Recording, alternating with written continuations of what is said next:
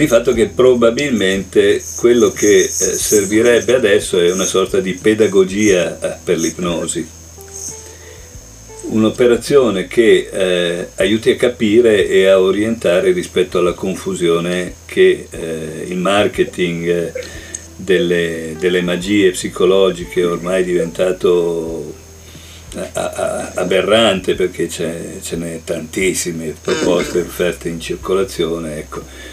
La difficoltà in questo momento di eh, fare affermazioni cioè di denunciare il, il, tipo di approccio che tu adotti, in maniera però non confusiva, perché tutti siamo capaci a dire ah io sono psicologo perché eh, faccio questa cosa per far stare bene la gente. E vabbè, ma cosa hai detto? Non hai detto niente. Eh, ma se dico di più, tanto il paziente non lo capisce. È un tuo problema quello di trovare il modo di farlo capire. E questo io dovessi dire in questo mondo social non lo vedo tanto. E questo potrebbe essere, questo inizio di chiacchierate potrebbe anche essere un modo per eh, iniziare ecco, un approccio di questo genere. Di che cosa stiamo parlando quando parliamo di ipnosi?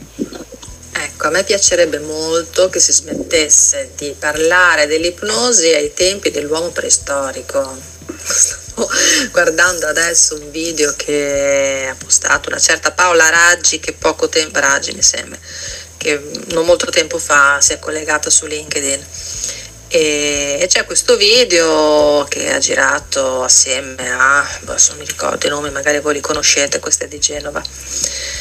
E però anche loro iniziano dalla notte dei tempi però io mi ricordo che anche eh, Marco Chisotti e Giuseppe Vercelli raccontavano questa storia che indubbiamente c'è stata, però la mia idea di ipnosi non ha veramente niente a che vedere con, quest- con quella roba lì, che è vecchia. Vabbè, nel, senso che, nel senso che l'ipnosi, per come la considero io, alla luce di Mm, della pratica fatta, delle letture aggiunte, di tutto il resto. Eh, è un lavoro di immaginazione personale e quindi è inutile che andiamo ancora a raccontare la storiella di Mesmer e di tutti gli altri, dell'uomo delle caverne, del tempio là di Esculapio, non mi ricordo più chi fosse. Ecco, però eh, quello che volevo, stavo dicendo è dovremmo cambiare tipo di approccio, invece di parlare in termini di non, dovremmo parlare in termini sì. eh, propositivi. Sì, Siamo sì, in tre qui a parlare di ipnosi ed essendo che ci conosciamo, eh, le, i tre modi di intendere l'ipnosi, mh, mm, noi abbiamo tre modi di intendere l'ipnosi che seppure eh, si attaccano allo stesso tronco, però sono rami diversi, ecco, senza che questo voglia dire che, che, non siano compatibili fra di loro. Ogni discorso ha un suo senso, però eh, occorre una certa onestà e anche una, un certo coraggio per andare a dire io la intendo in questa maniera, più che non la intendo come lui. Ah no, ma io lo faccio, eh, è che non so più come dirlo, quindi... Marco?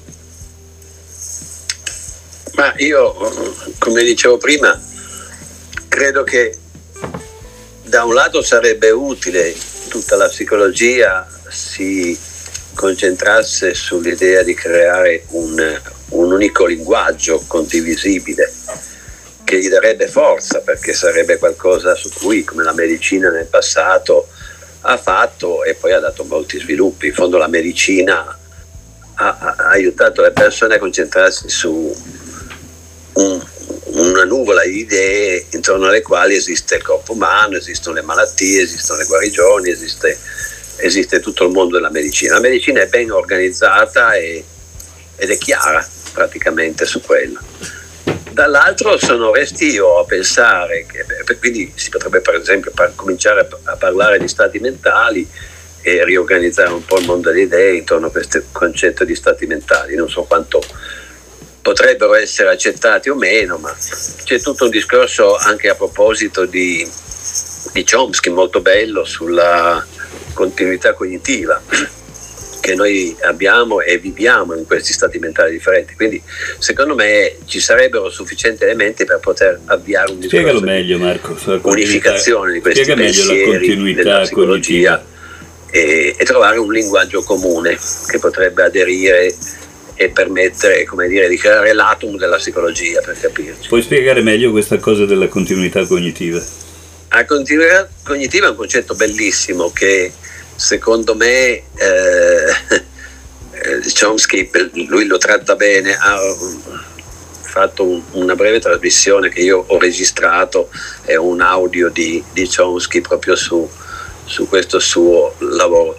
Praticamente lui dice per i bambini la continuità cognitiva è molto chiara, tu racconti una storia a un bambino e gli dici che un, un asinello diventa una pietra e il bambino capisce che diventa una pietra e quindi poi tutta la storia si svolge intorno a questa pietra che poi torna a essere asinello. Quindi per lui, per il bambino, è molto semplice vedere che l'asinello è prima un asinello, poi una pietra e poi torna a essere un asinello, non si fa nessun problema congiunge questi tre punti e ritorna ad avere l'asinello e se dovesse tornare pietra non ha nessun tipo di, eh, di remora a farlo. La continuità cognitiva quindi è quell'esperienza che ti permette, anzi che ti porta o ti necessita a portarti a pensare in un certo modo perché ci sono tutti i presupposti per poterlo fare, anzi per doverlo fare. Quindi ogni forma di pensiero in un certo senso ha i suoi presupposti che diventano per continuità cognitiva la base, eh, l'altezza e lo sviluppo di quella che è poi l'iperbole cognitiva che una persona vuole poi sviluppare. Secondo me tutto funziona un po' così e mi appoggio un po' anche al pensiero di Galimberti che ha lavorato molto sulle radici, no?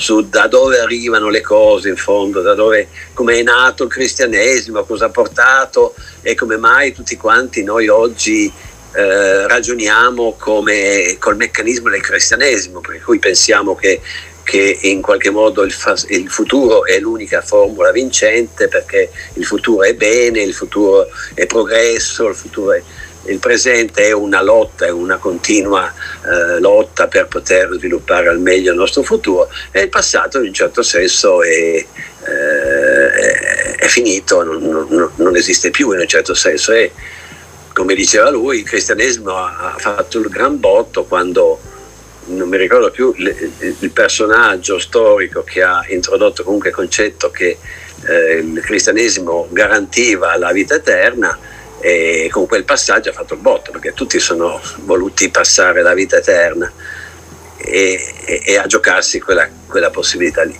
Quindi se andiamo alle radici di come noi pensiamo, di cosa noi eh, crediamo e tutto quanto, per continuità cognitiva siamo quello che siamo e se volessimo cambiare quello che siamo dovremmo andare a rivedere un po' le, le, le radici e, e i bivi che abbiamo preso cammin facendo nella nostra evoluzione che hanno tutte le tracce per poterci dire cosa è giusto, cosa è sbagliato. Molte delle cose che viviamo sono tracce che erano sbagliate ma che hanno continuato a produrre i loro effetti e noi viviamo degli sbagli innocenti che abbiamo fatto ma che sono talmente datati che oggi non li riprendiamo più in mano. Ecco, noi viviamo dell'efficienza di tutto quanto e non della causa finale, cioè dello scopo, del, del fine. Sì, e, in pratica in se, mh, mm, per continuità cognitiva potremmo in anche... verità lui parla di continuità psichica, scusate. Io l'ho tradotto in cognità, cognità cognitiva sì. per, mia, per, mio usufrutto, però. Ecco, Io lo, sì, lo, lo, lo, però lo chiamerei, senza che questo eh, neghi la, la prima modalità, ma diciamo eh, dà un'enfasi diversa, la chiamerei per, permanenza cognitiva, ovvero sia sì. che eh, il soggetto eh, di, di tutte le esperienze, che però non è mai lo stesso perché tu quando sei bambino sei una cosa, tu eh, da, certo. eh, da, sessantenne sei un'altra persona però hai, esatto. anche hai, se ti ricordi, quindi ti sembra quasi sì, di essere ancora. Hai una sorta certo. di costante, la K, come si diceva in matematica, che eh, dice sono, sono quella, quella, psiche, per sì, dire la sì, continuità psichica, o quel, cogni, o, o, o quel eh, elemento cognitivo. Noi, noi, abbiamo un'identità per, con- per, continuità cognitiva o continuità esatto, psichica. Esatto. Certo. Che però si scontra eh, con un fatto quantomeno, perché poi possiamo continuare a dire io, anche se gli io che abbiamo attraversato sono tanti, tutti questi vivi, queste svolte di cui parlavi, no? Eh. Però c'è una svolta che è critica, nel senso che io adesso non faccio più carriera perché ormai sono arrivato alla fine, diciamo così, del mio percorso lavorativo, per esempio. Sì. E nella stessa maniera io, un conto è quando il bambino impara perché deve diventare adulto e un altro conto è quando sei vecchio che impari per mm, per vivere la tua vecchiaia al massimo, ecco, non viverla diversamente, ma non, non vai oltre, ecco, il piano evolutivo salvo che non ci sia una eh, percezione di continuità psichica anche oltre, sì. oltre la fine che però sì. è un discorso che non è così banale eh, che, che, da passare sotto il piano, se vogliamo, della suggestione o cose di questo tipo. È un discorso che è fortemente motivante e eh, spinge la gente sempre più a domandarsi ma qual è questo soggetto, questa continuità che continua e se io voglio evolvere, sì, sì. evolvo anche per un dopo la mia vita oppure in ogni caso a un certo punto vale la pena di smettere di evolvere e anche le evoluzioni precedenti in fondo non hanno molta importanza se poi arrivi ad un momento in cui non evolvi più sostanzialmente. Mm, è un po' un discorso, se vuoi, di, di, di rapporto costi-benefici, ecco, perché devo fare la fatica di evolvere se poi dopo un certo punto comunque non evolverò più. E solo una, una prospettiva transpersonale, se vogliamo dirla in un'altra maniera, può giustificare questo tipo di approccio e comunque il fatto che uno si affatichi ad evolvere ancora ad esempio a 60 anni, cosa che io vero, continuo sì, a fare, ma anche perché ho una rappresentazione mh, diversa. La mia rappresentazione per esempio eh, ultimamente parte da un'affermazione, se vogliamo, apparentemente provocatoria, ma che, sulla quale potremmo anche discutere a lungo, che la vita non esiste eh, ci sono quelli che dicono che la morte... Perché tutto esiste. è vita? No, no, no, no, perché vita è una, è una sezione, è una punteggiatura sì, di un fenomeno che, eh, che, non sappiamo, ecco io mi limito a dire che non so, ma che sicuramente è una punteggiatura eh, certo, tu chiami vita è un po' come dire il buco nero è una punteggiatura per l'affermazione che il resto è bianco, ma se dentro il buco nero c'è o l'antimateria, in realtà non è eh, un, una negazione della materia, è un'altra dimensione, ma materia e antimateria appartengono alla stessa visione della fisica, se vogliamo, no? Sì.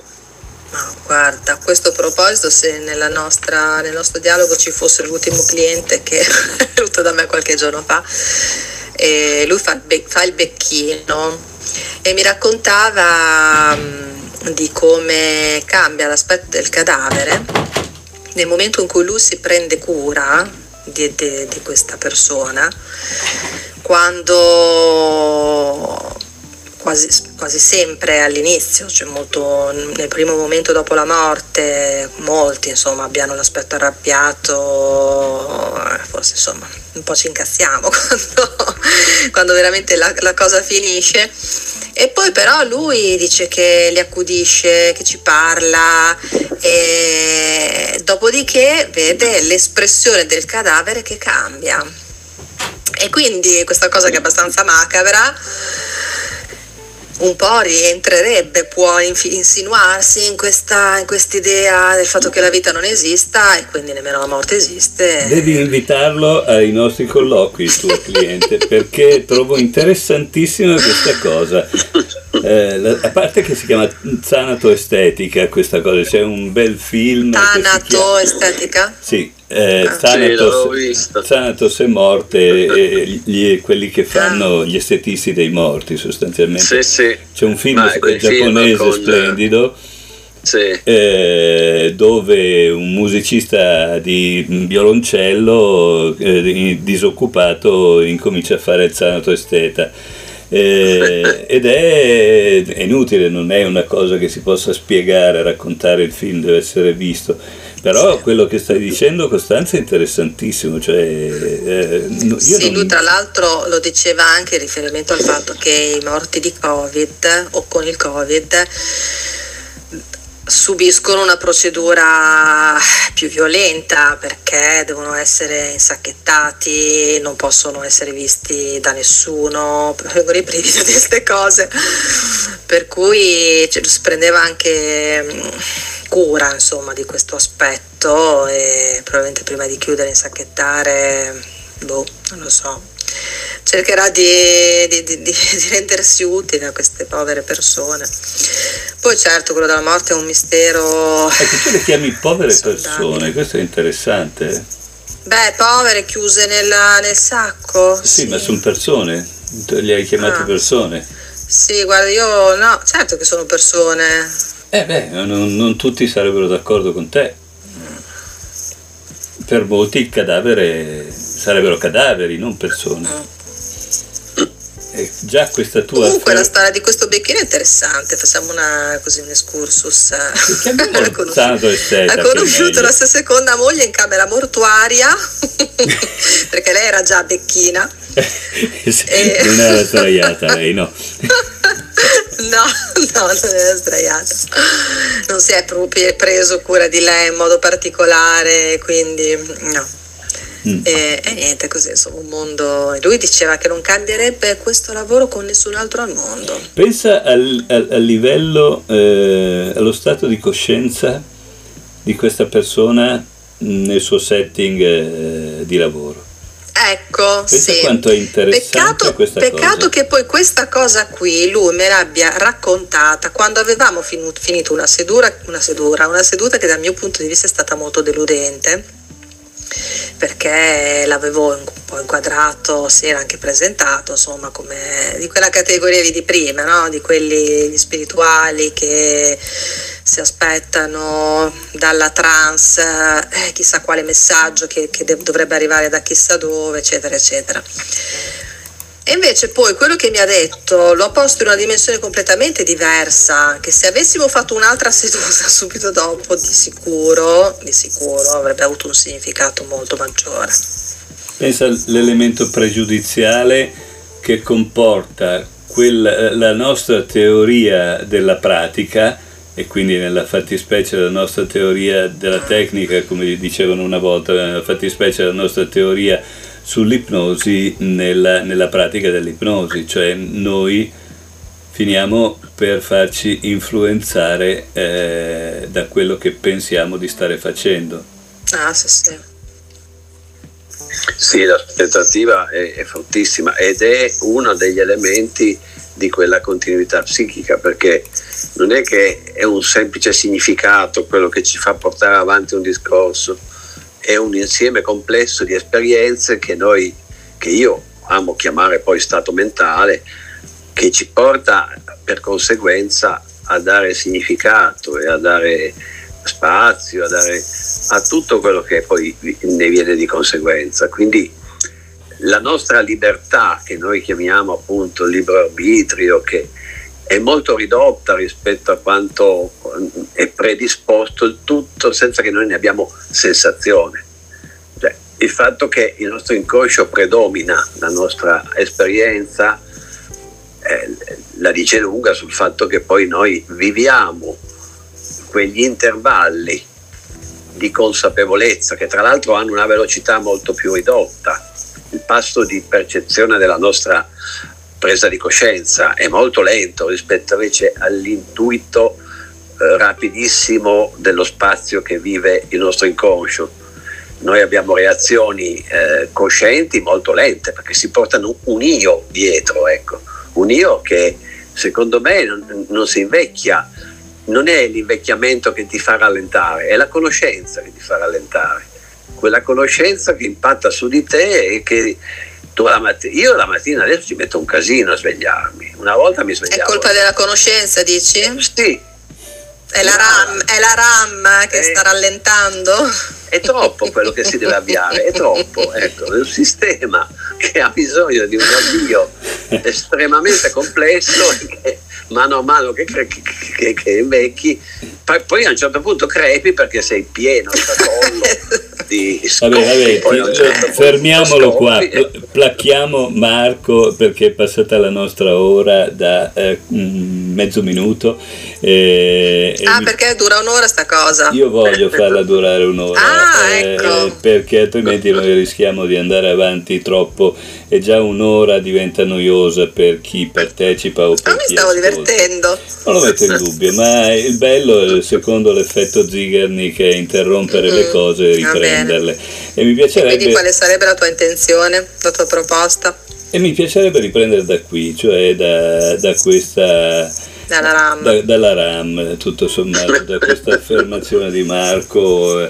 Io mh, mm, as- credo che qui abbiamo ehm, avuto un po' degli impliciti diversi, che però non, non voglio eh, denudare così brutalmente, eh, tirando un po' la morale della, della storia, dicendo ah ma io la penso così, Marco la pensa così, Costanza la pensa così, eccetera, eccetera.